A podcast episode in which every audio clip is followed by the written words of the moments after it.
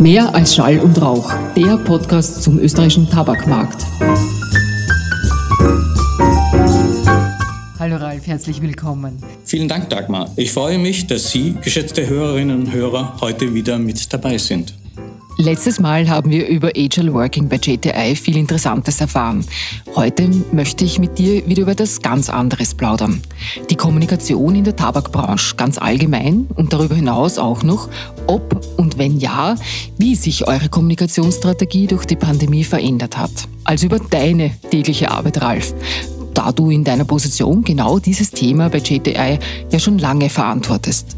Ja, danke, äh, Dagmar, völlig richtig und natürlich sehr gerne. Das mache ich nämlich schon seit acht Jahren hier bei JTI in Wien. Und wenn wir über Kommunikation sprechen, dann sprechen wir nicht über Produktkommunikation, sondern die Kommunikation über das Unternehmen oder grundsätzliche Kommunikation, aber auf jeden Fall keine Produktkommunikation. Du warst ja schon davor in der Tabakbranche tätig, Ralf, gell? Ja, das stimmt. Äh, von meinen fast 30 Jahren an Berufserfahrung habe ich 17 Jahre bisher in der Tabakbranche zugebracht. Beachte ich, das ist wirklich eine lange Zeit. Bei so viel Erfahrung komme ich gleich zu meiner ersten Frage. Worin liegen deiner Meinung nach die größten Herausforderungen in der Kommunikation der Tabakbranche? Naja, wir verkaufen mit Tabak, mit Zigaretten und ähnlichen Produkten sehr, ein sehr sensibles und durchaus umstrittenes Produkt. Das ist, glaube ich, keine Frage. Und das ist per se schon eine Herausforderung.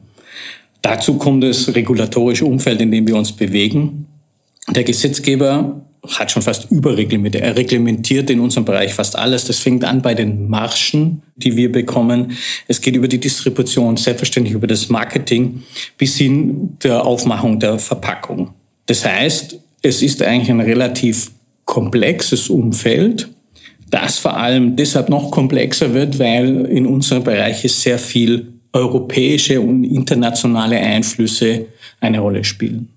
Wenn ich beim Stichwort Regulierung gleich einhaken darf, wie können sich unsere Hörerinnen und Hörer diese Maßnahmen des Gesetzgebers am besten vorstellen? Ist die Regulierung ein starres Korsett, in dem ihr euch bewegen könnt oder besser gesagt müsst? Ja, wenn man starr als ähm, vorgegeben und damit vorhersehbar sieht, dann nein, ganz im Gegenteil, weil es gibt laufend Änderungen. Es gibt, wie vorher schon angedeutet, vor allem Änderungen, die aus der, von der EU-Ebene herunterkommen. Es gibt internationale Regeln, die von der WHO oder Framework Convention on Tobacco Control kommen und natürlich viele nationale Regelungen. Und vor allem, die gibt es in den ganzen Bereichen. Das heißt, wenn ich nur mal die letzten drei Jahre Revue passieren lasse und einfach ein paar große nenne, das ist seit Mai 2019 müssen wir ein Track-and-Trace-Verfahren für alle unsere Produkte. Das heißt, unsere legal hergestellten Produkte werden von der Maschine bis zum Kunden äh, nachverfolgbar gemacht. Wir haben seit Mai 2020 ein Verbot von charakteristischen Aromen bei Zigaretten. Wir sind auch in der Plastikdirektive mit aufgenommen. Das heißt, seit Juli 2021 gilt die Single-Use Plastics. Danebenher gibt es dauernd Veränderungen im Steuerrecht, im, vor allem im Tabaksteuerrecht und das wohl zu einer der schwierigsten Materien überhaupt gehört.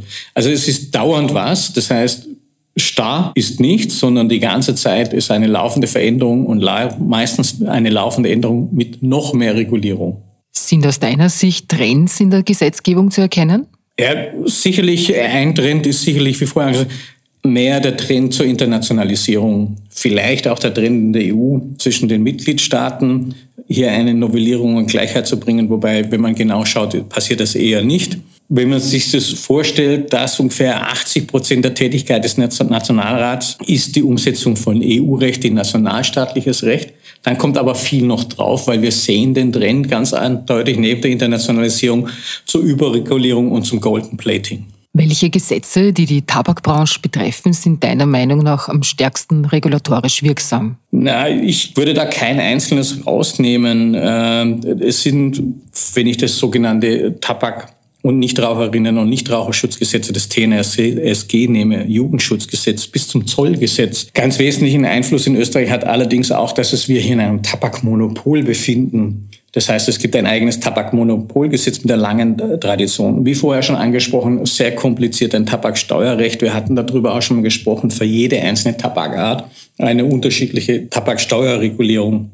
Das ist insoweit schon wichtig, weil allein die Tabakbranche zwei Milliarden Euro an, an, an Tabaksteuer jedes Jahr abnimmt. Aber der Markt ist ja auch dynamisch. Man denkt ja immer, Tabak wäre nicht dynamisch. Nein, es verändert sich hier viel schnell.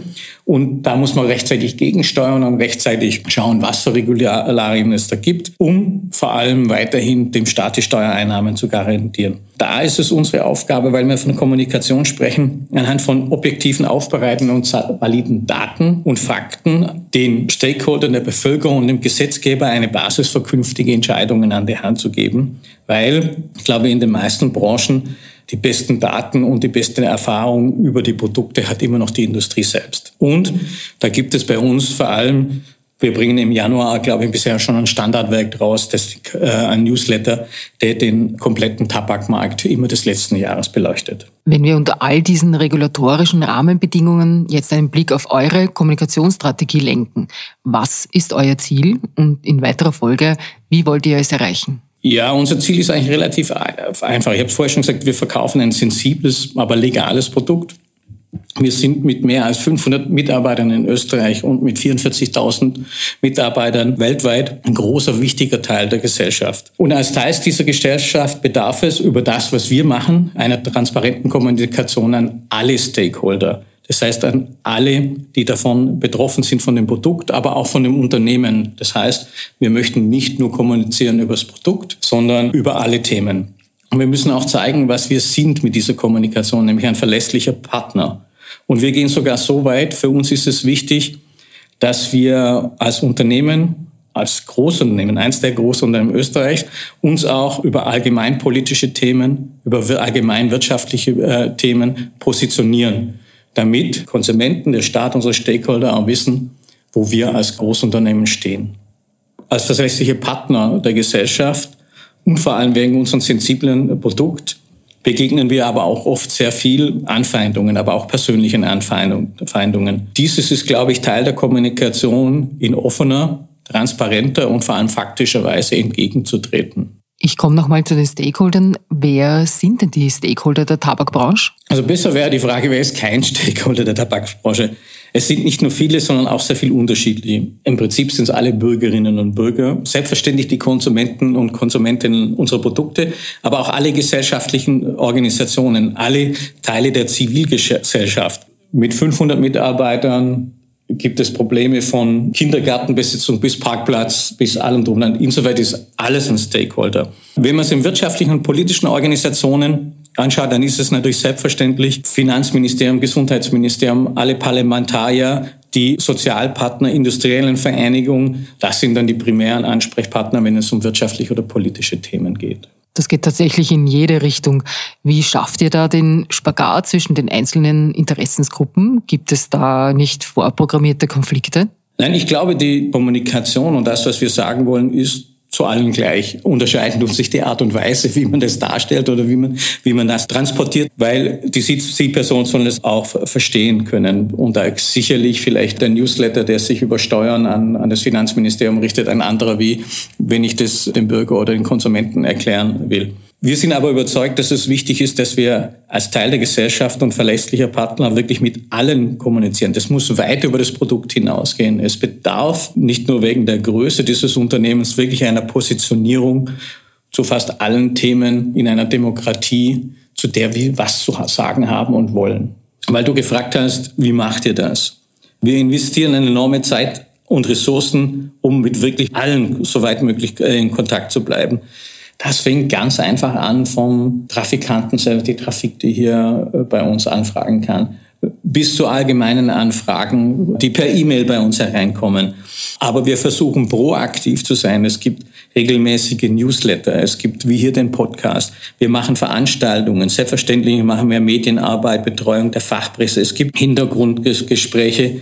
Wie gesagt, zu allen Themen muss sich ein Großunternehmen positionieren. Wir müssen kommunizieren, wir müssen das proaktiv machen. Ich muss es nach außen genauso machen wie nach innen, vor allem nach innen. Deshalb, weil auch unsere Mitarbeiterinnen und Mitarbeiter die größten Kommunikatoren unserer Themen überhaupt sind. Viele deiner eben genannten Initiativen sind mit großem persönlichen Kontakt verbunden. Wie haben sich da in der, den letzten mittlerweile rund 1,5 Jahren der Pandemie bzw. die damit verbundenen Maßnahmen ausgewirkt? Ja, Dagmar, das ist ein guter bzw. ein schlechter Punkt. Ich glaube, es hat wie viele Unternehmen dies sehr schwer getroffen, weil eben das persönliche Gespräch nichts ersetzen kann. Dem ist einfach so. Aber wir haben versucht, das Beste daraus zu machen. Äh, man wächst ja an seinen Aufgaben und Herausforderungen. Zum Beispiel haben wir diese Podcast-Serie ins Leben gerufen, über die ich ganz froh bin, um auch zu kommunizieren. Wir haben sicherlich unsere Newsletter in, intensiviert. Man hat es versucht, auch mit MS Teams zu machen. Aber du hast vollkommen recht. Ich glaube, wie bei jedem Großunternehmen und, oder wie bei jedem, der kommuniziert, ist das eins zu eins noch das Wichtigste. In der kleinen Frist, die wir jetzt zum, zum äh, vierten Lockdown hatten, versucht zurückzusehen zu persönlichen Treffen mit allen Vorsichtsmaßnahmen. Denn ich kann sagen, neue Tools zu entwickeln ist super, neue Kommunikationskanäle aufzubauen ist super, es macht auch Spaß, aber sie werden nie, nie, nie das persönliche Gespräch ersetzen können. Ja, das stimmt auf jeden Fall. Ich denke, das kann jeder sofort bestätigen und es geht unseren Hörerinnen und Hörern wahrscheinlich genauso. Eine kurze Frage zum Schluss noch. Wie würdest du zusammenfassend eure Kommunikationsstrategie beschreiben? Also ich glaube, wenn man es zusammenfassen will, konsequent auf jeden Fall ehrlich, proaktiv und verantwortungsbewusst. Wir sind ein attraktives Großunternehmen, die eine Verantwortung in der Gesellschaft hat. Wir sind Teil der Gesellschaft und sollten uns als Teil dieser Gesellschaft als Unternehmen auch positionieren.